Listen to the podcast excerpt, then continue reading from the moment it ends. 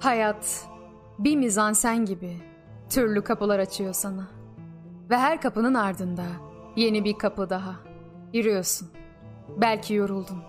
Belki henüz erken vazgeçmek için. Lakin yürüyorsun. Çünkü insan yürümekle mükelleftir. Kapılar yürüsün diye var. Kalabalıklar arasında herkes yalnız. Bu kanıya varmak zor olmadı. Yaşadığımız devir maalesef herkesi yalnızlığa sürüklüyor. Kalbini açmak zayıflık. Düşünmek taşlanmak demek. Nezaket gereksiz. Anlam değersiz. Samimiyetinde bir karşılığı kalmadı.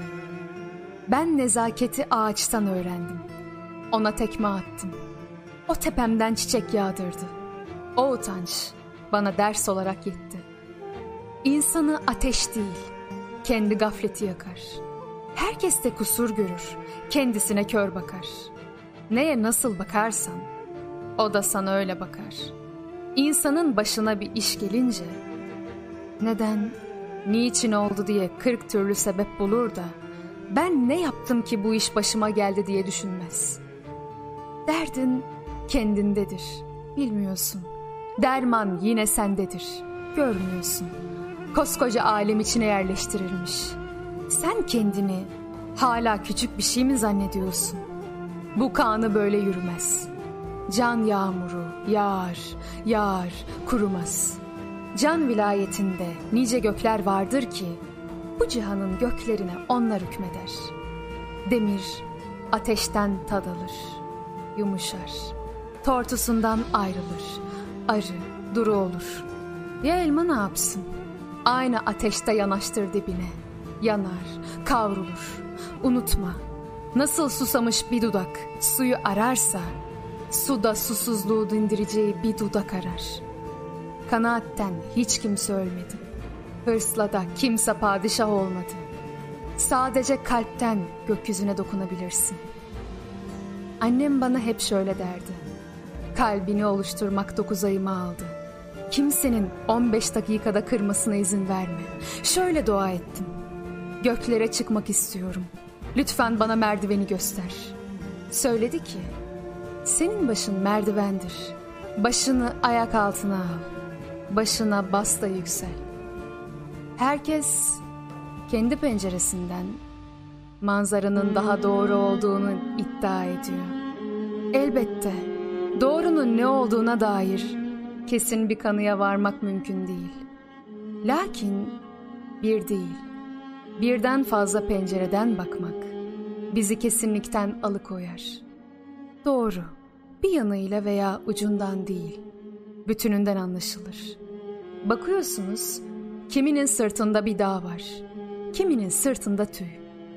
Fakat her ikisi de aynı ağırlıkta. Zira yükü sırtlayanın gücü ancak o mesafede. Bu sebeple kimsenin yükü küçümsenecek kadar az değildir. Daha beteri gerçekleşene kadar bütün dertler büyüktür. Derdin cüssesi büyüdükçe evvelki dertler ehemmiyetini kaybeder. Etrafında cereyan eden hadiselerin farkında olmazsan bir yükümlülük sahibi de olamazdın. Lakin aksine farkındasın olan bitenden ve elinden hiçbir şey gelmiyor. İşte bunun adı çaresizlik. İnsanın en büyük elemleri farkında olmakla başlıyor. Dünyanın gurbette olduğumuza kesin kes inandım. Çünkü bütün heyecan ve hevesler vakti gelince terk ediyor insanı. Aradıkları arasında bu dünyaya ait bir arzu kalmıyor. Bana istenecek bir şey söyle. Uğruna can verilecek bir şey söyle. Hemen dört elle sarılayım. Hayat mutlak değişkendir. Daima bir değişimin merkezindeyiz. Koşullar, zaman, varlık, düşünceler ve dahi hisler bile değişir. Bu da insanı her defasında yeni bir tecrübeye itiyor. Kırk kere aynı yoldan geçse, kırkı da başkadır.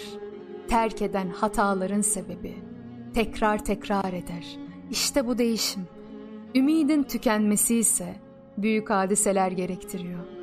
Tekrar yeşermesi içinse küçücük hadiseler bile yetiyor. İnsan daima tutunmak istiyor çünkü. Zamanla hiçbir yere ait olmadığını fark ediyorsun. Daima muallakta ve asılısın boşlukta.